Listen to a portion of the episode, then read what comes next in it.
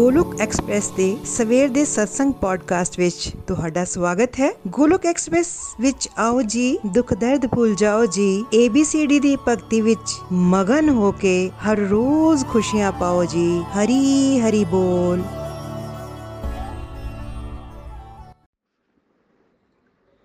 जय श्री कृष्ण चैतन्य प्रभु नित्यानंदा श्री अद्वैत गदाधर शिवास आदि गौर भक्त वृंदा हरे कृष्णा हरे कृष्णा कृष्णा कृष्णा, हरे हरे।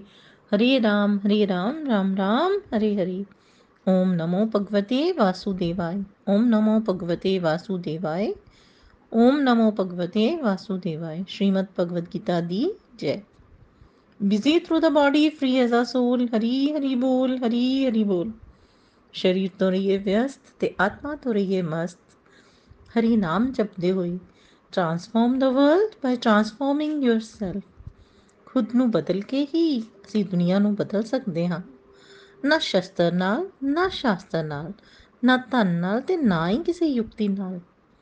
ਮੇਰਾ ਤੇ ਜੀਵਨ ਨਿਰਭਰ ਹੈ, ਸਿਰਫ ਤੇ ਸਿਰਫ ਹੈ ਪ੍ਰਭੂ ਤੁਹਾਡੀ ਕਿਰਪਾ, ਸ਼ਕਤੀ ਨਾਲ। ਜੈ ਸ਼੍ਰੀ ਰਾਧੇ ਕ੍ਰਿਸ਼ਨਾ, ਜੈ ਸ਼੍ਰੀ ਰਾਮ। ਅੱਜ ਦੇ ਪੰਜਾਬੀ ਪੋਡਕਾਸਟ ਵਿੱਚ ਤੁਹਾਡਾ ਸਵਾਗਤ ਹੈ। ਮਿੱਤਰੋ ਅੱਜ ਰੱਬ ਦੀ ਮਿਹਰ ਨਾਲ ਮੈਂ ਨਿਧੀ ਵੈਦ ਹైదరాబాద్ ਤੋਂ ਗੋਲੋਕ ਐਕਸਪ੍ਰੈਸ ਦੇ ਸਵੇਰ ਦੇ ਸਤਸੰਗ ਨੂੰ ਪੰਜਾਬੀ ਵਿੱਚ ਬਦਲਣ ਜਾ ਰਹੀ ਹਾਂ ਤੇ ਆਪਣੇ ਆਪ ਨੂੰ ਬੜਾ ਹੀ ਬlesed ਫੀਲ ਕਰ ਰਹੀ ਹਾਂ। ਅੱਜ ਕੱਲ ਚੈਪਟਰ 2 ਉੱਤੇ ਚਰਚਾ ਚੱਲ ਰਹੀ ਹੈ।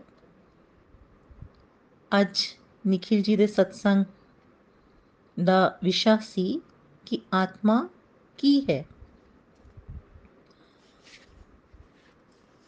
ਤੁਸੀਂ ਆਤਮਾ ਹੋ ਜਾਂ ਫਿਰ ਤੁਹਾਡੇ ਅੰਦਰ ਕੋਈ ਆਤਮਾ ਹੈ? ਇਹਨਾਂ ਦੋਨਾਂ ਵਿੱਚ ਸੱਚ ਕੀ ਹੈ?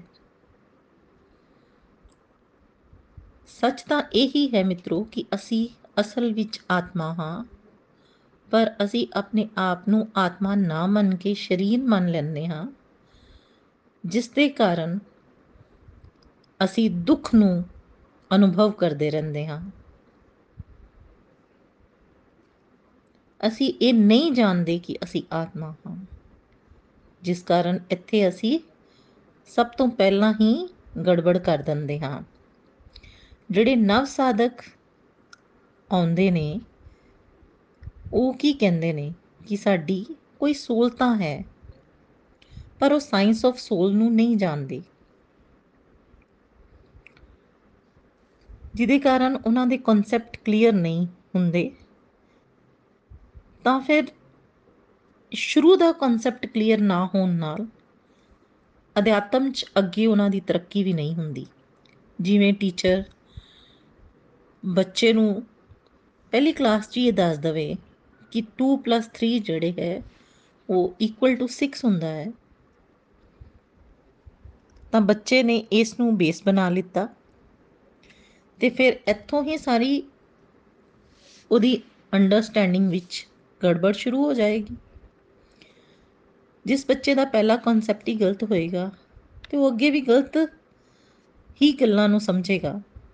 ਅਗਲੇ ਕਨਸੈਪਟ ਉਹਦੇ ਕਦੀ ਵੀ ਕਲੀਅਰ ਨਹੀਂ ਹੋ ਸਕਦੇ। ਅਸੀਂ ਵੀ ਆਪਣੇ ਆਪ ਨੂੰ ਸ਼ਰੀਰ ਮੰਨਦੇ ਹਾਂ, ਜਿਸ ਕਾਰਨ ਸਾਡੇ ਵੀ ਸਾਰੇ ਕਨਸੈਪਟ ਅਗਲੇ ਅਧਿਆਤਮਿਕ ਜੀਵਨ ਦੇ ਗਲਤ ਹੋ ਜਾਂਦੇ ਨੇ। ਆਪਣੇ ਆਪ ਨੂੰ ਸਰੀਰ ਮੰਨ ਲੈਂਦੇ ਆ ਤੇ ਮਨ ਦੇ ਦਾਸ ਬਣ ਜਾਂਦੇ ਆ ਮਨ ਅਤੇ ਸਰੀਰ ਦੇ ਡਿਫਰੈਂਸ ਨੂੰ ਨਹੀਂ ਜਾਣਦੇ ਕਿ ਮਨ ਇੱਕ ਮਸ਼ੀਨ ਹੈ। ਮਨ 'ਚ ਬੜੇ ਸਾਰੇ ਵਿਚਾਰਾਂ ਜਿਹੜੇ ਹੈ, ਉਹ ਆਂਦੇ ਨੇ ਤੇ ਮਨ ਮਾਇਆ ਦਾ ਇੱਕ ਏਜੰਟ ਹੈ। ਮਨ ਆਪਣੇ ਵਿਚਾਰਾਂ ਦੇ ਜਾਲ ਵਿੱਚ ਸਾਨੂੰ ਉਲਝਾ ਦਿੰਦਾ ਹੈ ਤੇ ਉਹ ਵਿਚਾਰ ਹੁੰਦੇ ਕਿਹੜੇ ਨੇ? ਤੇ ਜੇ ਮਨ ਦੇ ਵਿਚਾਰ ਜਿਹੜੇ ਨੇ, ਉਹ ਸਾਰੇ ਤਾਂ 네ਗੇਟਿਵ ਹੀ ਹੁੰਦੇ ਨੇ। ਤੇ ਅਸੀਂ ਉਹਨਾਂ 네ਗੇਟਿਵ ਵਿਚਾਰਾਂ ਨੂੰ ਹੀ ਸੱਚ ਮੰਨ ਲੈਂਦੇ ਆ ਤੇ ਫਿਰ ਅਸੀਂ ਕਹਿੰਦੇ ਆ ਕਿ ਅਸੀਂ ਡਿਪਰੈਸ਼ਨ ਵਿੱਚ ਹਾਂ। ਇਸ ਲਈ ਇਸ ਮਨ ਦੇ ਮਨ ਰੂਪੀ ਏਜੰਟ ਤੋਂ ਬਚਣਾ ਬਹੁਤ ਜ਼ਰੂਰੀ ਹੈ। ਕਿਉਂਕਿ ਇਹ ਸਾਨੂੰ ਮਾਇਆ ਵਿੱਚ ਉਲਝਾ ਦਿੰਦਾ ਹੈ। ਪਰਮਾਤਮਾ ਦੀ ਬਣਾਈ ਹੋਈ ਇਸ ਮਟੀਰੀਅਲ ਵਰਲਡ ਰੂਪੀ ਜੇਲ ਵਿੱਚ ਅਸੀਂ ਉਲਝਦੇ ਜਾਂਦੇ ਹਾਂ ਤੇ ਜਨਮ ਮ੍ਰਿਤਿੂ ਦੇ ਚੱਕਰ ਤੋਂ ਅਸੀਂ ਕਦੀ ਛੁੱਟੀ ਨਹੀਂ ਪਾਉਂਦੇ। ਜੇ ਸਾਨੂੰ ਇਸ ਮਾਇਆ ਰੂਪੀ ਜੇਲ੍ਹ ਤੋਂ ਬਚਣਾ ਹੈ, ਤਾਂ ਆਤਮ ਤੱਤਵ ਨੂੰ ਸਮਝਣਾ ਬਹੁਤ ਹੀ ਜ਼ਰੂਰੀ ਹੈ। ਇਸ ਆਤਮ ਤੱਤਵ ਨੂੰ ਸਮਝਣਾ ਮੁਸ਼ਕਲ ਲੱਗਦਾ ਹੈ। ਕਿਉਂ? ਕਿਉਂਕਿ ਜਿਹੜੀ ਚੀਜ਼ ਸਾਨੂੰ ਦਿਖਦੀ ਨਹੀਂ, ਉਸ ਨੂੰ ਸਮਝਣਾ ਥੋੜਾ ਮੁਸ਼ਕਲ ਹੈ। ਜਿਹੜੀ ਤਾਂ ਸਾਹਮਣੇ ਦਿਖਦੀ ਹੈ ਉਸ ਨੂੰ ਅਸੀਂ ਆਸਾਨੀ ਨਾਲ ਸਮਝ ਜਾਂਦੇ ਹਾਂ। ਪਰ ਮਿੱਤਰੋ ਅੱਜ ਕੱਲ ਅਸੀਂ ਕਰੋਨਾ ਵਾਇਰਸ ਦੇ ਕਾਲ ਵਿੱਚੋਂ ਗੁਜ਼ਰ ਰਹੇ ਹਾਂ ਤੇ ਸਾਡੇ ਵਿੱਚੋਂ ਕਿਸੇ ਨੇ ਵੀ ਕਰੋਨਾ ਵਾਇਰਸ ਨੂੰ ਨਹੀਂ ਦੇਖਿਆ। ਪਰ ਫਿਰ ਵੀ ਅਸੀਂ ਮੰਨਦੇ ਹਾਂ ਨਾ ਕਿ ਕਰੋਨਾ ਹੈ। ਕਿਉਂ? ਕਿਉਂਕਿ ਡਾਕਟਰਸ ਨੇ ਗਵਰਨਮੈਂਟ ਆਫ ਇੰਡੀਆ ਨੇ ਸਾਇੰਟਿਸਟ ਨੇ ਆਖਿਆ। ਅਸੀਂ ਦੇਖਿਆ ਨਹੀਂ, ਪਰ ਸਭ ਦੇ ਆਖਣ ਨਾਲ ਉਸ ਨੂੰ ਐਕਸੈਪਟ ਕਰ ਲਿਆ। ਐਵੇਂ ਹੀ ਸਾਨੂੰ ਆਤਮਾ ਨੂੰ ਵੀ ਮੰਨਣਾ ਹੈ, ਸ਼ਾਸਤਰਾਂ ਨੇ ਭਗਵਾਨ ਨੇ ਸਵਯੰ ਭਗਵਦ ਗੀਤਾ ਵਿੱਚ ਤੇ ਪਰਮਾਤਮਾ ਨਾਲ ਜੁੜੇ ਲੋਕ ਭਗਤਾਂ ਨੇ ਇਸ ਨੂੰ ਦੱਸਿਆ ਹੈ। ਇਸ ਵੇਲੇ ਤੇ ਅਧਿਆਤਮ ਦੇ ਰਸਤੇ ਦੇ ਉਹੀ ਸਭ ਤੋਂ ਵੱਡੇ ਡਾਕਟਰਸ ਨੇ। ਸਾਨੂੰ ਮੰਨ ਲੈਣਾ ਚਾਹੀਦਾ ਨਾ ਕਿ ਅਸੀਂ ਆਤਮਾ ਹਾਂ, ਸਰੀਰ ਨਹੀਂ। ਆਤਮਾ ਭਗਵਾਨ ਦੀਆਂ ਬਹੁਤ ਸਾਰੀਆਂ ਸ਼ਕਤੀਆਂ ਵਿੱਚੋਂ ਇੱਕ ਹੈ। ਜਿਸ ਨੂੰ ਰੱਬ ਦੀ ਮਾਰਜਨਲ એનર્ਜੀ ਜਾਂ ਤਟਸਥਾ ਸ਼ਕਤੀ ਵੀ ਆਖਦੇ ਹਾਂ। ਜੀਵ ਜਿਹੜਾ ਹੈ, ਉਹ ਪ੍ਰਮਾਤਮਾ ਦੀ ਬਹਿਰੰਗਾ ਸ਼ਕਤੀ, ਦੁਰਗਾ ਮਾਤਾ ਦੇ ਅਧੀਨ ਇਸ ਮਟੀਰੀਅਲ ਵਰਲਡ ਵਿੱਚ ਰਹਿੰਦਾ ਹੈ।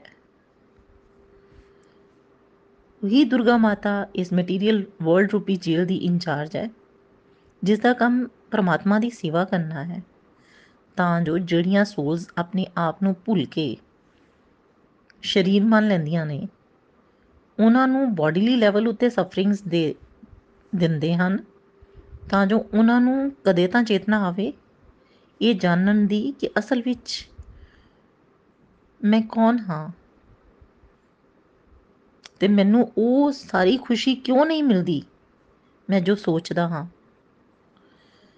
ਜੋ ਮੈਂ ਸੋਚਣਾ ਹਾਂ, ਉਸ ਦੇ ਲਈ ਮਿਹਨਤ ਵੀ ਕਰਦਾ ਹਾਂ, ਅੰਤ ਵਿੱਚ ਉਸ ਜਗ੍ਹਾ ਤੇ ਪਹੁੰਚ ਵੀ ਜਾਣਾ ਹਾਂ ਜਾਂ ਉਸ ਚੀਜ਼ ਨੂੰ ਪਾ ਵੀ ਲੈਣਾ ਹਾਂ, ਜਿਸ ਦੀ ਚਾਹਤ ਕਰਕੇ ਮੈਂ ਕੰਮ ਕਰਨਾ, ਪਰ ਫਿਰ ਵੀ ਉਸ ਚੀਜ਼ ਨੂੰ ਪਾ ਕੇ ਜਾਂ ਉਸ ਅਹੁਦੇ ਤੇ ਪਹੁੰਚ ਕੇ ਵੀ ਮੈਂ ਖੁਸ਼ ਕਿਉਂ ਨਹੀਂ ਰਹਿੰਦਾ? ਇਸ ਚੀਜ਼ ਨੂੰ ਜਾਣਨ ਦਾ ਪ੍ਰਯਾਸ, ਆਤਮਾ ਤਾਂ ਕਰਦੀ ਹੈ ਜਦੋਂ ਜੀਵਨ ਵਿੱਚ ਸਫਰਿੰਗਸ ਨੂੰ ਮਹਿਸੂਸ ਕਰਦੀ ਹੈ। ਫਿਰ ਇੱਕ ਹੋਰ ਸ਼ਕਤੀ ਹੈ ਪਰਮਾਤਮਾ ਦੀ ਜਿਸ ਨੂੰ ਅੰਤਰੰਗਾ ਸ਼ਕਤੀ ਆਖਦੇ ਹਾਂ। ਉਹ ਹੈ ਯੋਗ ਮਾਇਆ, ਜਿਹੜੀ ਭਗਵਾਨ ਦੇ ਧਾਮ ਵਿੱਚ ਭਗਵਾਨ ਦੇ ਨਾਲ ਰਹਿੰਦੀ ਹੈ। ਕਦੇ ਕਦੇ ਭਗਤ ਆਖਦੇ ਨੇ ਕਿ ਉਹਨਾਂ ਨੂੰ ਸੁਪਨੇ ਵਿੱਚ ਪਰਮਾਤਮਾ ਨਜ਼ਰ ਆਏ ਜਾਂ ਫਿਰ ਜਦੋਂ ਅਸੀਂ ਪਰਮਾਤਮਾ ਦੇ ਨਾਂ ਦਾ ਜਾਪ ਕਰਨੇ ਆ ਤੇ ਫਿਰ ਰੱਬ ਦੇ ਨਾਲ ਜੁੜ ਕੇ ਸਾਨੂੰ ਬਹੁਤ ਆਨੰਦ ਮਿਲਦਾ ਹੈ। ਉਸ ਨੂੰ ਅਸੀਂ ਮਨ ਦੀ ਸ਼ਕਤੀ ਜਿਹਨੂੰ ਕਹਿੰਦੇ ਆ ਨਾ ਕਿ ਉਸ ਵੇਲੇ ਅਨੁਭਵ ਹੁੰਦੀ ਹੈ, ਉਹ ਆਨੰਦ ਨੂੰ ਯੋਗ ਮਾਇਆ ਹੀ ਆਰਗੇਨਾਈਜ਼ ਕਰਦੀ ਹੈ। ਫਿਰ ਪਰਮਾਤਮਾ ਦੀ ਤੀਸਰੀ ਸ਼ਕਤੀ ਮਹਾਮਾਇਆ ਮਹਾਮਾਇਆ ਰੂਪ ਵਿੱਚ ਮਾਂ ਸਾਨੂੰ ਦੁੱਖ ਦਿੰਦੀ ਹੈ, ਤਾਂ ਜੋ ਅਸੀਂ ਆਪਣੇ ਅਸਲੀ ਪਿਤਾ ਨਾਲ ਜੁੜ ਜਾਈਏ। ਤੇ ਜਦੋਂ ਅਸੀਂ ਰੱਬ ਨਾਲ ਜੁੜਦੇ ਹਾਂ, ਤਾਂ ਯੋਗ ਮਾਇਆ ਰੂਪ ਵਿੱਚ ਉਹੀ ਮਾਂ ਸਾਨੂੰ ਲਾਡ ਪਿਆਰ ਦੇ ਲੋਲੀਪੌਪ ਆਨੰਦ ਦੇ ਰੂਪ ਵਿੱਚ ਦਿੰਦੀ ਹੈ। ਪਰ ਅਸੀਂ ਤਟਸਥਾ ਸ਼ਕਤੀ ਹਾਂ, ਜਿਸ ਨੂੰ ਰੱਬ ਨੇ ਫ੍ਰੀ ਵਿਲ ਦਿੱਤੀ ਹੈ, ਕਿ ਉਹ ਬਹਿਰੰਗਾ ਸ਼ਕਤੀ ਵੱਲ ਜਾਣਾ ਚਾਹੇ, ਤਾਂ ਉਧਰ ਜਾ ਸਕਦੀ ਹੈ। ਅਤੇ ਜੇ ਉਹ ਅੰਤਰੰਗਾ ਸ਼ਕਤੀ ਵੱਲ ਜਾਣਾ ਚਾਹੇ ਤਾਂ ਉਧਰ ਜਾ ਸਕਦੀ ਹੈ। ਪਰ ਅਸੀਂ ਕਰੋੜਾਂ ਜਨਮਾਂ ਤੋਂ ਕੀ ਚੋਇਸ ਲੈ ਰਹੇ ਹਾਂ? ਅਸੀਂ ਤਾਂ ਬਹਿਰੰਗਾ ਸ਼ਕਤੀ ਵੱਲ ਜਾਣ ਦੀ, ਭਗਵਾਨ ਦੀ ਮਾਇਆ ਜਿਹੜੀ ਸਾਨੂੰ ਖਿੱਚਦੀ ਹੈ, ਉਧਰ ਹੀ ਚਲੇ ਜਾਂਦੇ ਹਾਂ। ਪਰ ਸਾਨੂੰ ਕਿਹੜੀ ਚੋਇਸ ਲੈਣੀ ਚਾਹੀਦੀ ਹੈ? ਅੰਤਰੰਗਾ ਸ਼ਕਤੀ ਵੱਲ ਜਾਣ ਦੀ। ਪਰ ਅਸੀਂ ਫਿਰ ਬੇਰੰਗਾ ਸ਼ਕਤੀ ਵੱਲ ਕਿਉਂ ਜਾਂਦੇ ਹਾਂ? ਕਿਉਂਕਿ ਅਸੀਂ ਅਹੰਕਾਰ ਦੇ ਕਾਰਨ ਆਪ ਪਰਮਾਤਮਾ ਬੰਨਣਾ ਚਾਹੁੰਦੇ ਹਾਂ। ਆਪ ਇੰਜੋਇਰ ਕੰਟਰੋਲਰ ਕ੍ਰੀਏਟਰ ਬਣਨਾ ਚਾਹੁੰਦੇ ਹਾਂ। ਫਿਰ ਪਰਮਾਤਮਾ ਸਾਡੀ ਇਸ ਅੰਦਰ ਦੀ ਇੱਛਾ ਨੂੰ ਜਾਣਦੇ ਨੇ ਤੇ ਉਹ ਸਾਨੂੰ ਬਹਿਰੰਗਾ ਸ਼ਕਤੀ ਮਾਇਆ ਦੇ ਪ੍ਰਭਾਵ ਵਿੱਚ ਪਾ ਦਿੰਦੇ ਨੇ। ਤਾਂ ਜੋ ਬੱਚਾ ਐਕਸਪੀਰੀਅੰਸ ਆਪ ਕਰਕੇ ਵੇਖੇ। ਉਹ ਚਾਹੁੰਦੇ ਨੇ ਕਿ ਜੇ ਤੂੰ ਪਰਮਾਤਮਾ ਹੀ ਬੰਨਣਾ ਚਾਹੁੰਦਾ ਹੈ, ਤੇ ਜ਼ਿੰਮੇਵਾਰੀਆਂ ਲੈ ਕੇ ਵੇਖ। ਜੇ ਤੂੰ ਕੰਟਰੋਲ ਕਰਨਾ ਹੈ, ਤਾਂ ਜਾ ਆਪਣਾ ਸੰਸਾਰ ਆਪਣੇ ਹਿਸਾਬ ਨਾਲ ਚਲਾ ਕੇ ਦੇਖ। ਤਾਈਓ ਤਾਂ ਤੈਨੂੰ ਰਿਅਲਾਈਜੇਸ਼ਨ ਹੋਏਗੀ ਕਿ ਤੈਨੂੰ ਇਸ ਸੰਸਾਰ ਵਿੱਚ ਕਦੇ ਵੀ ਸੁੱਖ ਨਹੀਂ ਮਿਲ ਸਕਦਾ। ਰੱਬ ਦੀ ਅੰਤਰੰਗਾ ਸ਼ਕਤੀ ਵੱਲ ਸਾਨੂੰ ਵਧਣਾ ਚਾਹੀਦਾ ਹੈ। ਪਰ ਅਸੀਂ ਬਹਿਰੰਗਾ ਸ਼ਕਤੀ ਦੇ ਅਧੀਨ ਜਦੋਂ ਰਹਿ ਜਾਂਦੇ ਹਾਂ, ਤਾਂ ਫਿਰ ਜੀਵਨ ਵਿੱਚ ਦੁੱਖ ਹੀ ਮਹਿਸੂਸ ਕਰਦੇ ਹਾਂ। ਇਹ ਕੁਝ ਇਸ ਤਰ੍ਹਾਂ ਹੈ ਕਿ ਤੁਸੀਂ ਸਮੁੰਦਰ ਦੇ ਤੱਟ ਤੇ ਖੜੇ ਹੋ, ਜਾਂ ਤਾਂ ਤੁਸੀਂ ਸਮੁੰਦਰ ਵੱਲ ਜਾ ਸਕਦੇ ਹੋ ਤੇ ਜਾਂ ਫਿਰ ਧਰਤੀ ਵੱਲ ਨੂੰ ਜਾ ਸਕਦੇ ਹੋ। ਹਨਾ? ਇਹ ਚੋਇਸ ਤੁਹਾਡੀ ਆਪਣੀ ਹੈ। ਤਟਸਥਾ ਸ਼ਕਤੀ ਹੋਣ ਦੇ ਕਾਰਨ ਸਾਡੇ ਕੋਲ ਚੋਇਸ ਹੈ ਕਿ ਅਸੀਂ ਬਹਿਰੰਗਾ ਸ਼ਕਤੀ ਵੱਲ ਜਾਈਏ ਜਾਂ ਅੰਤਰੰਗਾ ਸ਼ਕਤੀ ਵੱਲ? ਤੇ ਸਾਨੂੰ ਅੰਤਰੰਗਾ ਸ਼ਕਤੀ ਵੱਲ ਨੂੰ ਜਾਣ ਦੀ ਹੀ ਚੋਇਸ ਲੈਣੀ ਚਾਹੀਦੀ ਹੈ। ਸ਼੍ਰੀਮਤੀ ਰਾਧਾ ਰਾਣੀ, ਜਿਹੜੀ ਕਿ ਭਗਤੀ ਵੱਲ ਨੂੰ, ਉਹਨਾਂ ਦੀ ਸ਼ਰਨ ਵਿੱਚ ਸਾਨੂੰ ਜਾਣਾ ਚਾਹੀਦਾ ਹੈ। ਆਤਮਾ ਅਤੇ ਪਰਮਾਤਮਾ ਸਾਡੇ ਹਿਰਦੇ ਦੇ ਕੋਲ ਬੈਠੇ ਹਨ, ਇਸ ਸਰੀਰ ਵਿੱਚ। ਜਿਵੇਂ ਤੁਹਾਡੇ ਲਈ ਕਾਰ ਹੈ ਤੇ ਉਸ ਕਾਰ ਵਿੱਚ ਬੈਠ ਕੇ ਤੁਸੀਂ ਕਿਤੇ ਵੀ ਜਾ ਸਕਦੇ ਹੋ, ਉਸੇ ਤਰ੍ਹਾਂ ਇਸ ਆਤਮਾ ਲਈ ਇਹ ਸਰੀਰ ਇੱਕ ਕਾਰ ਹੈ। ਸ਼ਾਸਤਰ ਆਖਦੇ ਨੇ ਕਿ ਇੱਕ ਪੇੜ ਦੇ ਉੱਤੇ ਦੋ ਪੰਛੀ ਬੈਠੇ ਹਨ, ਆਤਮਾ ਅਤੇ ਪ੍ਰਮਾਤਮਾ। ਅਸੀਂ ਤਾਂ ਆਪਣੇ ਹੀ ਪਲਾਨਸ ਵਿੱਚ ਬਿਜ਼ੀ ਰਹਿੰਦੇ ਹਾਂ। ਆਤਮਾ ਰੂਪੀ ਪੰਛੀ ਜਿਹੜਾ ਹੈ, ਉਹ ਆਪਣੇ ਹੀ ਤਾਨੇ ਬਾਨੇ ਮੁੰਦਾ ਰਹਿੰਦਾ ਹੈ ਤੇ ਜੀਵਨ ਵਿੱਚ ਪਹਿਲੇ ਕੀਤੇ ਹੋਏ ਕਰਮਾਂ ਦੇ ਅਨੁਸਾਰ ਕਦੀ ਦੁੱਖ ਵਾਲੇ ਕੜਵੇ ਫਲ ਖਾਂਦਾ ਹੈ ਤੇ ਕਦੀ ਸੁੱਖ ਵਾਲੇ ਮਿੱਠੇ ਮਿੱਠੇ ਫਲ ਖਾਂਦਾ ਹੈ। ਪਰ ਉਹ ਕਦੀ ਵੀ ਆਪਣੇ ਨਾਲ ਬੈਠੇ ਦੂਸਰੇ ਪੰਛੀ ਪਰਮਾਤਮਾ ਨੂੰ ਨਹੀਂ ਦੇਖਦਾ ਉਸ ਦੇ ਵੱਲ ਪਿੱਠ ਕਰਕੇ ਬੈਠਾ ਰਹਿੰਦਾ ਹੈ। ਪਰ ਪਰਮਾਤਮਾ ਸਾਨੂੰ ਹੋਲੀ ਆਵਾਜ਼ ਵਿੱਚ ਗਾਈਡ ਜ਼ਰੂਰ ਕਰਦੇ ਨੇ ਅੰਦਰ ਬੈਠ ਕੇ। ਉਸ ਵੇਲੇ ਸਾਡੀ ਚੋਇਸ ਹੁੰਦੀ ਹੈ ਕਿ ਅਸੀਂ ਉਸ ਆਵਾਜ਼ ਨੂੰ ਸੁਣੀਏ ਜਾਂ ਇਗਨੋਰ ਕਰ ਦਈਏ।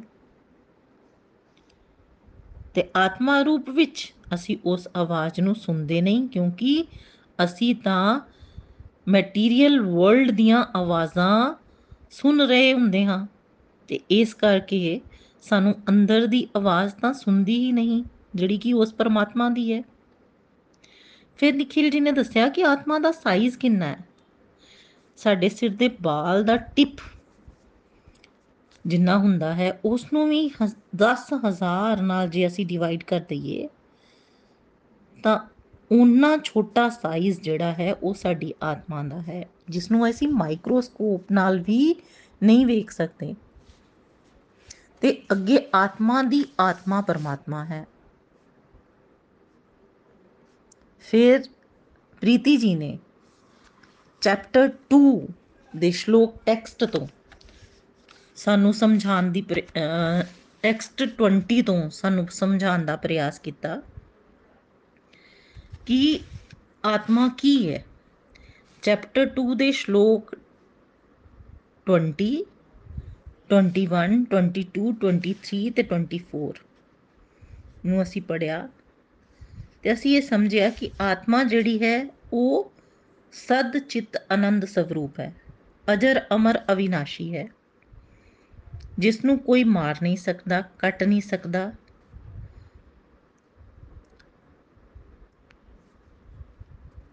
ਸਦ ਚਿਤ ਆਨੰਦ ਦਾ ਮਤਲਬ ਹੈ, ਸਦ ਮਤਲਬ ਕਦੇ ਮਰ ਨਹੀਂ ਸਕਦੀ। ਚਿਤ ਮਤਲਬ ਜਿਹੜੀ ਪੂਰਨ ਗਿਆਨ ਨਾਲ ਭਰੀ ਹੋਈ ਹੈ। ਆਤਮਾ ਪਰਮਾਤਮਾ ਦਾ ਅੰਸ਼ ਹੋਣ ਕਰਕੇ ਪੂਰਨ ਤੇ ਗਿਆਨਵਾਨ ਹੈ। ਮਤਲਬ ਉਸ ਵਿੱਚ ਆਲਰੇਡੀ ਗਿਆਨ ਹੈ। ਪਰ ਜਿਸ ਨੂੰ ਅਸੀਂ ਇਸ ਮਟੀਰੀਅਲ ਵਰਲਡ ਵਿੱਚ ਆ ਕੇ ਭੁੱਲ ਜਾਂਦੇ ਆ ਫਿਰ ਆਤਮਾ ਆਨੰਦਮਈ ਹੈ। ਮਤਲਬ ਟੋਟਲ ਬਲਿਸ ਹੈਪੀਨੈਸ ਆਨੰਦ ਸਵਰੂਪ ਹੈ ਜਿਸ ਤਰ੍ਹਾਂ ਕਿ ਪਰਮਪਿਤਾ ਪਰਮੇਸ਼ਵਰ ਹਮੇਸ਼ਾ ਆਨੰਦ ਅਵਸਥਾ ਵਿੱਚ ਸਾਨੂੰ ਦਿਸਦੇ ਨੇ। ਪਰ ਇਸ ਮਟੀਰੀਅਲ ਵਰਲਡ ਵਿੱਚ ਆ ਕੇ ਅਸੀਂ ਕ੍ਰੋਧ, ਨਫ਼ਰਤ ਜੈਲਸੀ ਕਾਮ, ਲੋਭ, ਇਹਨਾਂ ਸਾਰੀਆਂ 네ਗੇਟਿਵਿਟੀਜ਼ ਦੀ ਲੇਅਰ ਦੇ ਨਾਲ ਇਸ ਆਤਮਾ ਨੂੰ ਢੱਕ ਦਿੰਦੇ ਹਾਂ। ਮਤਲਬ ਇਹ ਸਾਰੀਆਂ 네ਗੇਟਿਵ ਕੁਆਲਿਟੀਆਂ ਜਿਹੜੀਆਂ ਨੇ ਇਸ ਸੰਸਾਰ ਦੀਆਂ, ਇਹ ਸਾਡੀ ਆਤਮਾ ਨੂੰ ਕਵਰ ਕਰ ਦਿੰਦੀਆਂ ਨੇ। ਜਿਸ ਤਰ੍ਹਾਂ ਇੱਕ ਸ਼ੀਸ਼ੇ ਦੇ ਉੱਤੇ ਮਿੱਟੀ ਦੀ ਲੇਅਰ ਆ ਜਾਏ, ਤਾਂ ਉਸ ਸ਼ੀਸ਼ੇ ਚੋਂ ਅਸੀਂ ਵੇਖ ਨਹੀਂ ਸਕਦੇ ਆਪਣੇ ਮੁਖ ਨੂੰ। ਉਸੇ ਤਰ੍ਹਾਂ ਆਤਮਾ ਰੂਪੀ ਸ਼ੀਸ਼ੇ ਦੇ ਉੱਤੇ ਇਹਨਾਂ 네ਗੇਟਿਵਿਟੀਜ਼ ਦੀ ਲੇਅਰ ਹੈ। ਅਸੀਂ ਇਸ ਲੇਅਰ ਨੂੰ ਸਾਫ਼ ਕਿਸ ਤਰ੍ਹਾਂ ਕਰ ਸਕਦੇ ਹਾਂ? ਸਤਸੰਗ, ਸਾਧਨਾ, ਸੇਵਾ ਨਾਲ। ਜਦੋਂ ਸਾਨੂੰ ਕਨਸੈਪਟ ਕਲੀਅਰ ਹੌਲੀ ਹੌਲੀ ਹੁੰਦੇ ਜਾਂਦੇ ਨੇ, ਫਿਰ ਇਹ ਸਾਰੀਆਂ ਚੀਜ਼ਾਂ ਸਾਨੂੰ ਆਸਾਨੀ ਨਾਲ ਸਮਝ ਆਉਣ ਲੱਗ ਪੈਂਦੀਆਂ ਨੇ। ਕਦੀ ਕਦੀ ਜਿਵੇਂ ਤੁਸੀਂ ਸੋ ਕੇ ਉੱਠਦੇ ਹੋ, ਤਾਂ ਆਖਦੇ ਹੋ ਨਾ ਕਿ ਸੌਣ ਦਾ ਬੜਾ ਮਜ਼ਾ ਆਇਆ। ਨਾ ਇਹ ਮਜ਼ਾ ਕਿਸ ਨੂੰ ਆਇਆ? ਤੁਸੀਂ ਤਾਂ ਸੋ ਰਹੇ ਸੀ, ਸਰੀਰ ਤਾਂ ਸੋ ਰਿਹਾ ਸੀ। ਅਸੀਂ ਇਹ ਵੀ ਆਖਨੇ ਆ ਕਿ ਅਸੀਂ ਬੜਾ ਵਧੀਆ ਸੁਪਨਾ ਵੇਖਿਆ। ਪਰ ਇਹ ਸੁਪਨਾ ਕਿਸਨੇ ਵੇਖਿਆ? ਅੱਖਾਂ ਤਾਂ ਬੰਦ ਸੀ। ਤਾਂ ਇਹ ਸੁਪਨਾ ਦੇਖਿਆ ਆਤਮਾ ਨੇ। ਉਹ ਆਤਮਾ ਹੀ ਅਸੀਂ ਆ ਅਸਲ ਵਿੱਚ। ਅਸੀਂ ਬੋਲਦੇ ਆ ਨਾ, ਇਹ ਮੇਰੀਆਂ ਅੱਖਾਂ ਹਨ, ਇਹ ਮੇਰਾ ਸਿਰ ਹੈ, ਇਹ ਮੇਰੇ ਹੱਥ ਹਨ। ਇਹ ਮੇਰਾ ਕਹਿਣ ਵਾਲਾ ਕੌਣ ਹੈ? ਇਹ ਆਤਮਾ ਤਾਂ ਹੈ, ਜਿਹੜੀ ਕਿ ਅਸੀਂ ਹਾਂ। ਅਸੀਂ ਇਹ ਸਰੀਰ ਨਹੀਂ ਆ, ਤਾਂ ਹੀ ਤਾਂ ਅਸੀਂ ਬੋਲਦੇ ਹਾਂ ਕਿ ਇਹ ਮੇਰਾ ਸਿਰ ਹੈ। ਜੇ ਅਸੀਂ ਸਰੀਰ ਹੁੰਦੇ ਤਾਂ ਅਸੀਂ ਇਹ ਬੋਲਦੇ ਸਿਰ ਮੈਂ ਹਾਂ, ਹੱਥ ਮੈਂ ਹਾਂ, ਨਾ? ਅਸੀਂ ਇਸ ਤਰ੍ਹਾਂ ਨਾ ਬੋਲ ਕੇ ਅਸੀਂ ਬੋਲਦੇ ਹਾਂ, ਇਹ ਮੇਰਾ ਸਰੀਰ ਹੈ, ਇਹ ਮੇਰੇ ਹੱਥ ਨੇ, ਇਹ ਮੇਰੇ ਪੈਰ ਨੇ, ਇਹ ਮੇਰਾ ਸਿਰ ਹੈ। ਇਸ ਤੋਂ ਸਮਝ ਆਉਂਦੀ ਹੈ ਕਿ ਅਸੀਂ ਅਲੱਗ ਹਾਂ ਤੇ ਸਰੀਰ ਅਲੱਗ ਹੈ। ਅਸੀਂ ਆਤਮਾ ਹਾਂ ਤੇ ਉਸ ਪਰਮਾਤਮਾ ਦਾ ਅੰਸ਼ ਹਾਂ।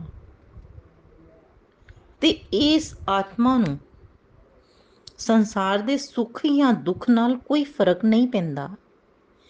ਇਹ ਬਾਹਰ ਦਾ ਡਰਾਮਾ ਕਿਉਂ ਅਫੈਕਟਡ ਕਰਦਾ ਹੈ? ਜਿੰਨਾ ਜ਼ਿਆਦਾ ਅਸੀਂ ਮਟੀਰੀਅਲ ਵਰਲਡ ਨਾਲ ਚਿਪਕਦੇ ਹਾਂ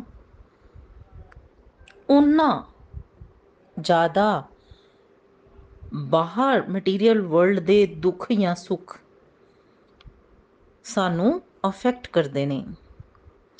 ਇਸ ਨੂੰ ਇਸ ਤਰ੍ਹਾਂ ਸਮਝਦੇ ਹਾਂ। ਦੋ ਲੋਕ ਮੂਵੀ ਦੇਖਣ ਗਏ ਇੱਕ ਵਿਅਕਤੀ ਉਸ ਮੂਵੀ ਦੇ ਵਿੱਚ ਇੰਨਾ ਖੋ ਗਿਆ ਕਿ ਉਹ ਉਸ ਮੂਵੀ ਨਾਲ ਇਮੋਸ਼ਨਲੀ ਅਟੈਚ ਹੋ ਗਿਆ। ਉਸ ਮੂਵੀ ਦਾ, ਦੇ ਸੀਨ ਨੂੰ ਵੇਖ ਕੇ ਉਹਦੇ ਅੰਦਰ ਹੀ ਆਪਣੇ ਆਪ ਨੂੰ ਉਹ ਮਹਿਸੂਸ ਕਰਨ ਲੱਗ ਪਿਆ। ਜਦੋਂ ਮੂਵੀ ਦੇ ਕੈਰੈਕਟਰ ਰੋਣ ਲੱਗੇ ਤਾਂ ਉਹ ਵੀ ਰੋਣ ਲੱਗ ਪਿਆ। ਜਦੋਂ ਹੱਸਣ ਲੱਗ ਪਏ ਤੇ ਉਹ ਵੀ ਹੱਸਣ ਲੱਗ ਪਿਆ। ਇਸੇ ਤਰ੍ਹਾਂ ਜਦੋਂ ਇਹ ਆਤਮਾ ਸਰੀਰ ਨੂੰ ਹੀ ਸਭ ਕੁਝ ਸਮਝਦੀ ਹੈ, ਤਾਂ ਸਰੀਰ ਨੂੰ ਹੋਣ ਵਾਲੇ ਜਿੰਨੇ ਵੀ ਐਕਸਪੀਰੀਅੰਸ ਨੇ, ਉਹਨਾਂ ਨੂੰ ਸੱਚ ਮੰਨਦੀ ਹੈ।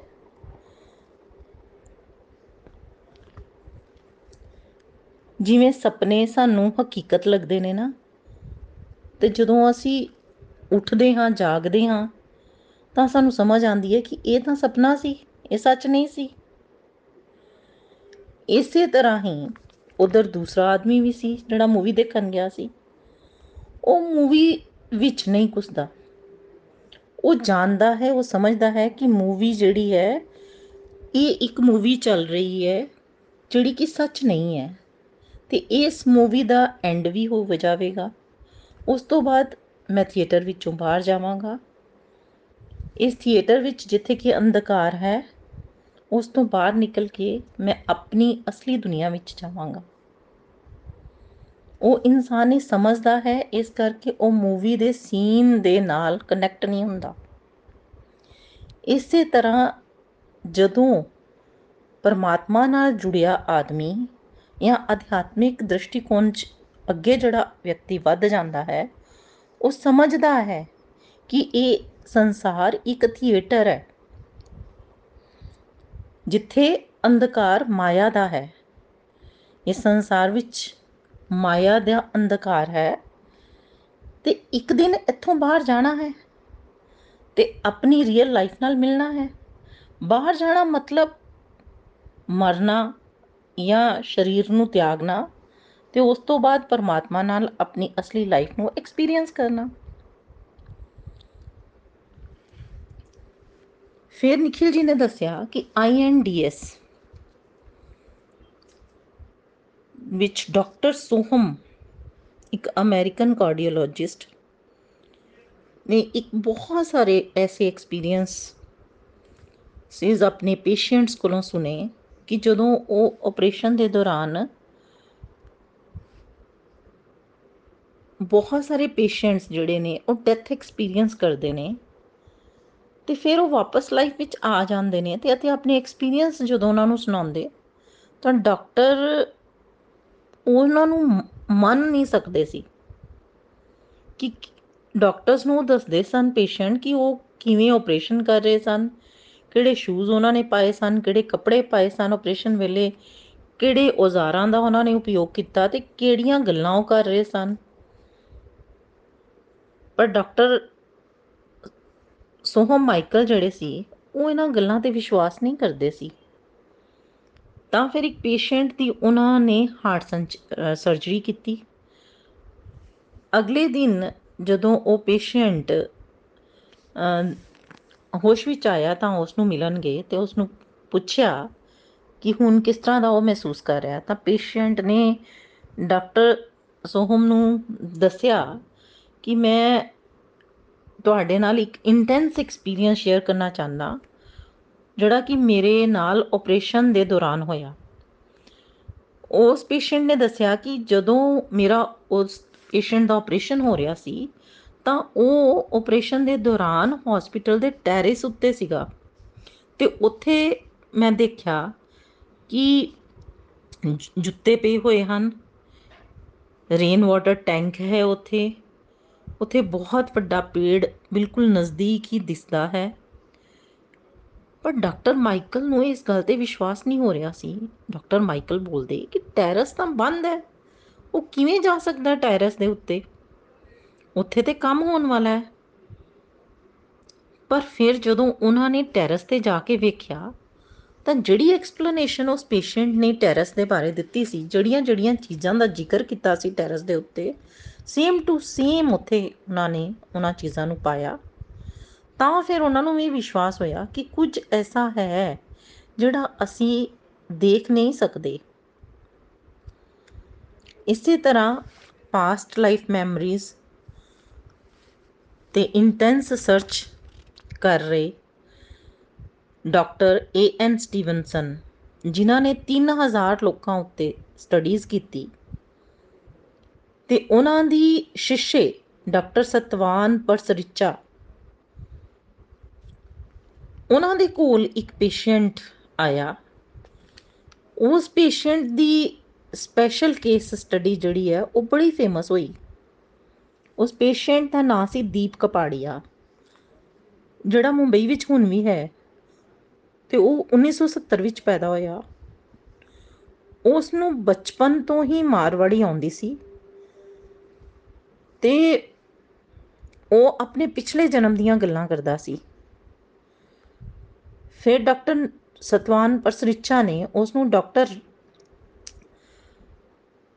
ਰਮਾਕਾਂਤ ਕੈਨੀ ਕੋਲ ਭੇਜਿਆ, ਜਿਹੜੀ ਕਿ ਪੈਰਾਨੋਰਮਲ ਐਕਸਪੀਰੀਅੰਸ ਸਟੱਡੀਜ਼ ਦੇ ਉੱਤੇ ਸਟੱਡੀਜ਼ ਕਰ ਰਹੇ ਸਨ। ਤੇ ਉਸ ਮੈਟਾਫਿਜ਼ੀਕਲ ਐਕਸਪੀਰੀਅੰਸ ਦੇ ਉੱਤੇ ਉਹਨਾਂ ਦੀ ਪਕੜ ਵੀ ਸੀਗੀ। ਉਹਨਾਂ ਨੇ ਕਿਹਾ ਕਿ ਇਸ ਬੱਚੇ ਨੂੰ ਨਾ ਉਦੇਪੁਰ ਲੈ ਕੇ ਜਾਓ, ਜਿੱਥੋਂ ਦੀ ਇਹ ਗੱਲ ਕਰਦਾ ਹੈ। ਫਿਰ ਉਸ ਬੱਚੇ ਨੂੰ ਉਦੇਪੁਰ ਲੈ ਕੇ ਗਈ। ਦੀਪ ਨੇ ਆਪਣੇ ਘਰ ਦਾ ਰਸਤਾ ਪੂਰਾ ਦੱਸਿਆ। ਉਸ ਰਸਤੇ ਦੇ ਥਰੂ ਉਹ ਆਪਣੇ ਘਰ, ਪੁਰਾਣੇ ਘਰ, ਪਿਛਲੇ ਜਨਮ ਵਾਲੇ ਘਰ ਵਿੱਚ ਪਹੁੰਚਿਆ, ਜਿੱਥੇ ਉਹਦਾ ਜਨਮ ਸੀਗਾ, ਹੋਇਆ। ਉਸ ਹੁਣ ਜਦੋਂ ਉਹ ਪਹੁੰਚਿਆ ਉੱਥੇ ਤੇ ਉਹਦੇ ਬੱਚੇ ਦੀ ਉਮਰ ਜਿਹੜੀ ਸੀ ਉਹ 40 ਸਾਲ ਸੀ। ਤੇ ਉਸ ਦੇ ਪਿਛਲੇ ਜਨਮ ਦਾ ਨਾਮ ਜਿਹੜਾ ਸੀ ਉਹ ਪੰਨਾ ਲਾਲ ਅਗਰਵਾਲ ਸੀ। ਉਹ ਚੀਫ ਸਿਕਿਉਰਿਟੀ ਆਫੀਸਰ ਸੀ, ਰਾਜੇ ਦੇ ਮਹਿਲ ਵਿੱਚ। ਉਸ ਨੂੰ ਰਾਜੇ ਦੇ ਮਹਿਲ ਵਿੱਚ ਲਿਜਾਇਆ ਗਿਆ। ਫਿਰ ਉੱਥੇ ਜਾ ਕੇ ਉਸਨੇ ਦੱਸਿਆ ਕਿ ਕਿਵੇਂ ਇਹ ਪੱਖੇ ਜਿਹੜੇ ਰਾਜੇ ਦੇ ਮਹਿਲ ਦੇ ਹੈ ਉਹ ਚਲਦੇ ਸੀ। ਇਸ ਤਰ੍ਹਾਂ ਉਸਨੇ ਉਸ ਰਾਜੇ ਦੇ ਮਹਿਲ ਦੇ ਬਾਰੇ ਕਈ ਜਾਣਕਾਰੀਆਂ ਜਿਹੜੀਆਂ ਕਿ ਸੱਚ ਸੀਗੀਆਂ, ਉਹ ਸਾਰੀਆਂ ਦੱਸੀਆਂ। ਇਸ ਤੋਂ ਬਾਅਦ ਨikhil ji ਨੇ law of conservation of energy ਦੇ ਥਰੂ ਵੀ ਸਾਨੂੰ ਸਮਝਾਉਣ ਦੀ ਕੋਸ਼ਿਸ਼ ਕੀਤੀ ਕਿ એનર્ਜੀ ਜਿਹੜੀ ਹੈ, ਉਹ ਕਦੀ ਵੀ ਕ੍ਰੀਏਟ ਨਹੀਂ ਕੀਤੀ ਜਾ ਸਕਦੀ, ਨਾ ਹੀ ਉਹ ਡਿਸਟਰੋਏ ਕੀਤੀ ਜਾ ਸਕਦੀ ਹੈ। ਪਰ ਉਸ ਨੂੰ ਇੱਕ ਫਾਰਮ ਤੋਂ ਦੂਸਰੀ ਫਾਰਮ ਵਿੱਚ ਟ੍ਰਾਂਸਫਰ ਜ਼ਰੂਰ ਕੀਤਾ ਜਾ ਸਕਦਾ ਹੈ। ਤੇ ਇਹ ਜਿਹੜਾ ਲਾਅ ਆਫ એનર્ਜੀ ਹੈ, ਇਹੀ ਜਿਹੜਾ ਹੈ, ਇਹ ਸਾਇੰਸ ਆਫ ਸੋਲ ਹੈ।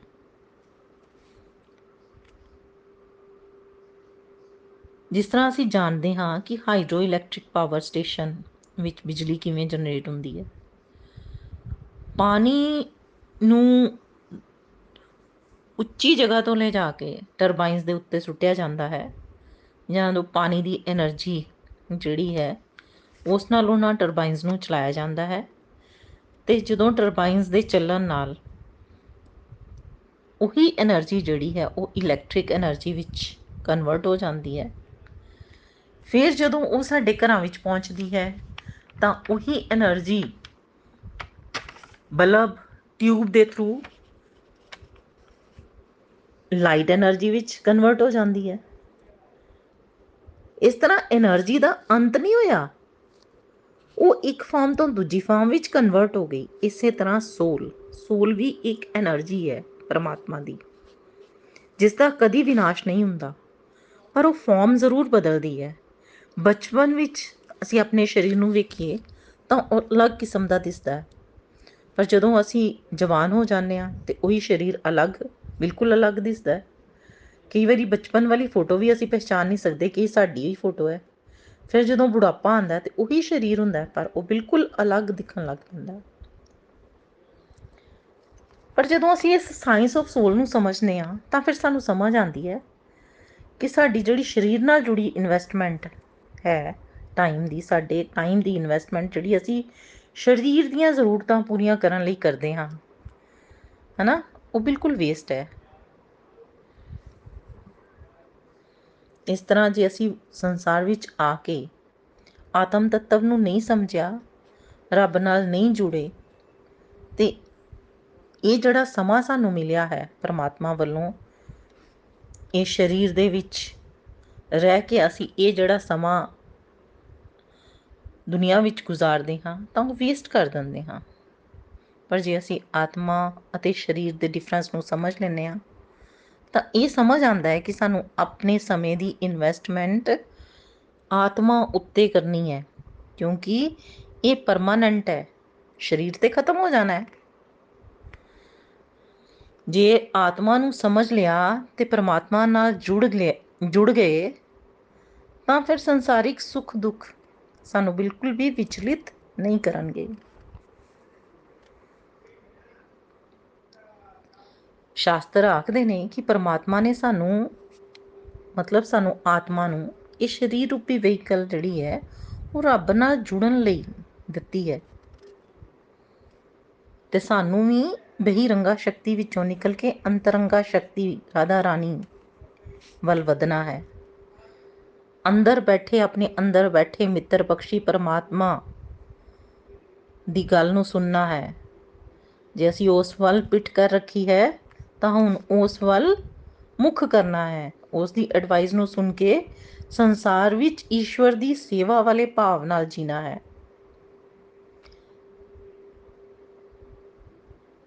ਇਸ ਚੀਜ਼ ਨੂੰ ਚੰਗੀ ਤਰ੍ਹਾਂ ਆਪਣੇ ਮਨ ਵਿੱਚ, ਆਪਣੇ ਅੰਦਰ ਅੰਤःਕਰਨ ਵਿੱਚ ਬਿਠਾ ਲੈਣਾ ਹੈ ਕਿ ਅਸੀਂ ਅਸਲ ਵਿੱਚ ਆਤਮਾ ਹਾਂ ਤੇ ਸਾਨੂੰ ਇਹ ਸਰੀਰ ਰੂਪੀ ਵਹੀਕਲ ਜਿਹੜੀ ਹੈ ਉਹ ਪਰਮਾਤਮਾ ਦੇ ਧਾਮ ਜਾਣ ਵਾਸਤੇ ਮਿਲੀ ਹੈ।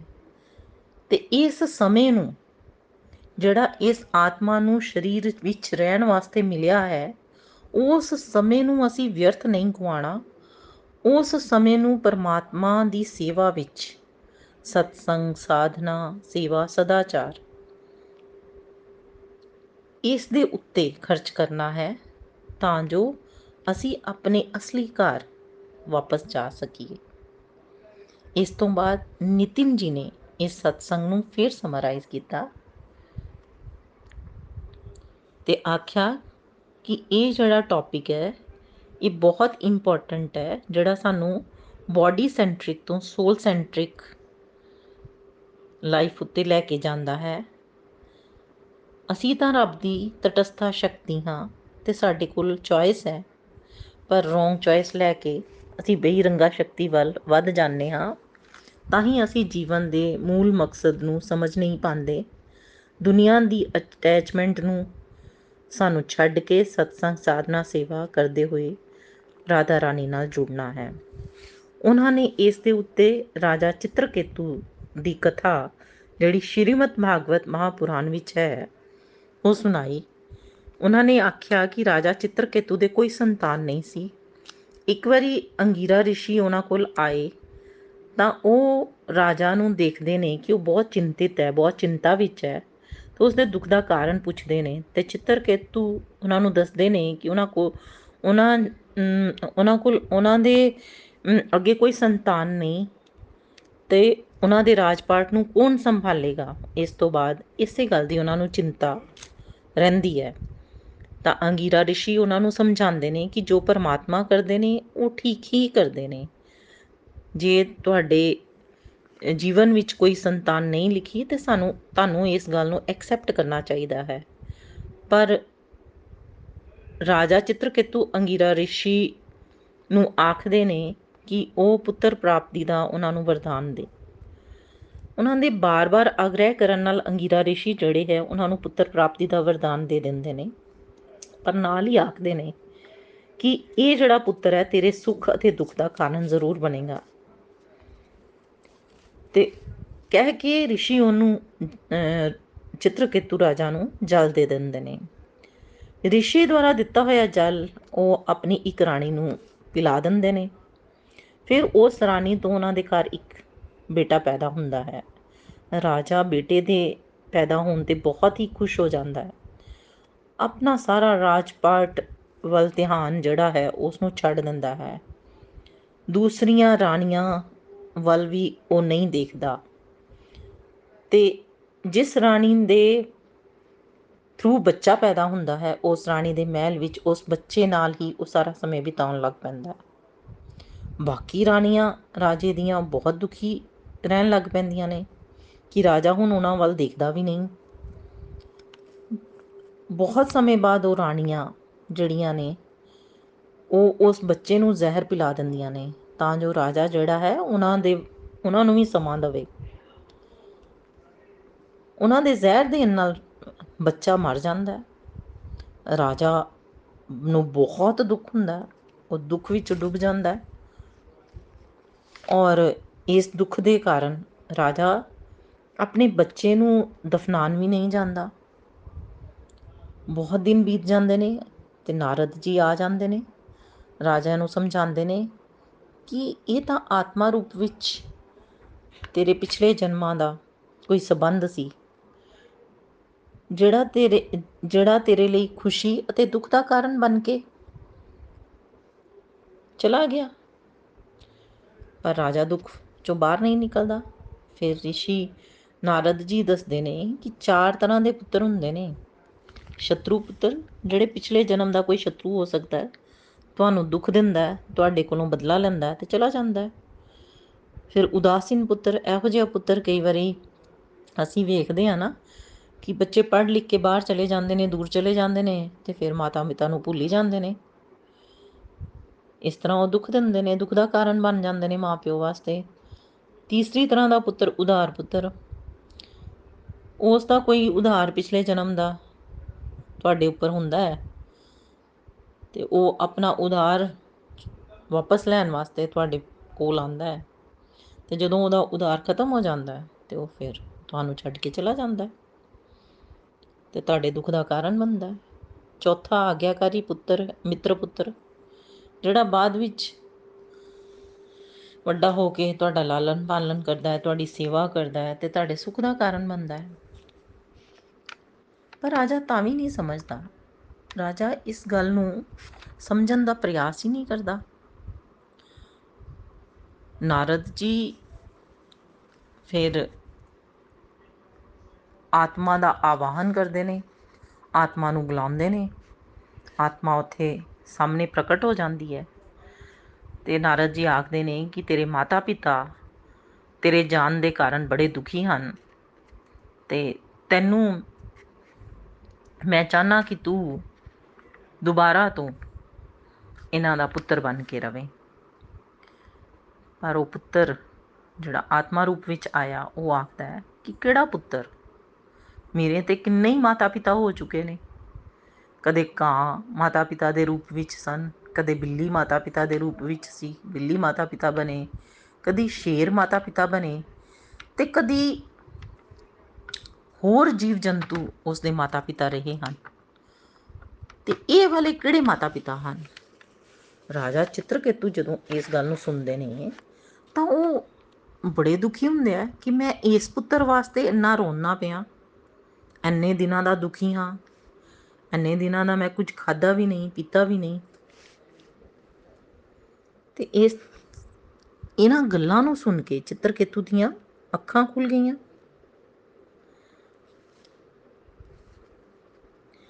ਉਹਨੂੰ ਸਮਝ ਆ ਗਿਆ ਕਿ ਜਿਹਦੇ ਵਾਸਤੇ ਮੈਂ ਵਿਲਾਪ ਕਰ ਰਿਹਾ ਉਹ ਤਾਂ ਆਪਣਾ ਇਹ ਸਰੀਰ ਛੱਡ ਕੇ ਅਗਲੀ ਯਾਤਰਾ ਉੱਤੇ ਨਿਕਲ ਚੁੱਕਿਆ ਹੈ। ਤੇ ਮੈਂ ਕਿਉਂ ਵਿਲਾਪ ਕਰਦਾ ਪਿਆ?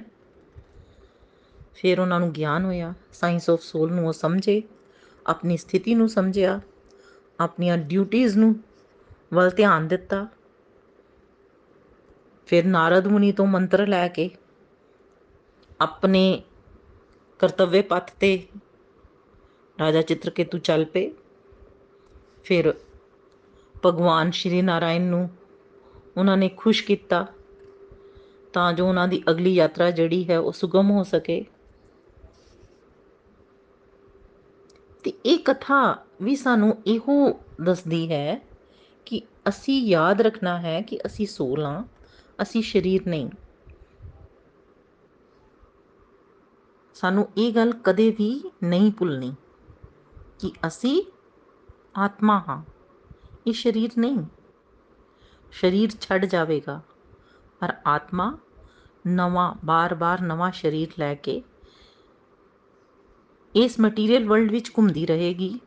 ਜੇ ਉਹ, ਜਦ ਤੱਕ ਉਹ ਇਹ ਨਹੀਂ ਸਮਝਦੀ ਕਿ ਇਸ ਤਨ ਉਸ ਪਰਮਾਤਮਾ ਨਾਲ ਮਿਲਣ ਲਈ ਮਿਲਿਆ ਹੈ ਤੇ ਇਸ ਸਰੀਰ ਦਾ ਸਦਉਪਯੋਗ ਆਤਮਾ ਜਦ ਤੱਕ ਨਹੀਂ ਕਰਦੀ। ਸ਼੍ਰੀਮਦ ਭਗਵਦ ਗੀਤਾ ਦੀ ਜੈ। ਗੌਰ ਨਿਤਾਈ ਦੀ ਜੈ। ਸ਼੍ਰੀ ਸ਼੍ਰੀ ਰਾਧਾ ਸ਼ਾਮ ਸੁੰਦਰ ਦੀ ਜੈ। ਹਰੇ ਕ੍ਰਿਸ਼ਨਾ ਹਰੇ ਕ੍ਰਿਸ਼ਨਾ ਕ੍ਰਿਸ਼ਨਾ ਕ੍ਰਿਸ਼ਨਾ, ਹਰੇ ਹਰੇ ਹਰੇ ਰਾਮ ਹਰੇ ਰਾਮ ਰਾਮ ਰਾਮ, ਹਰੇ ਹਰੇ।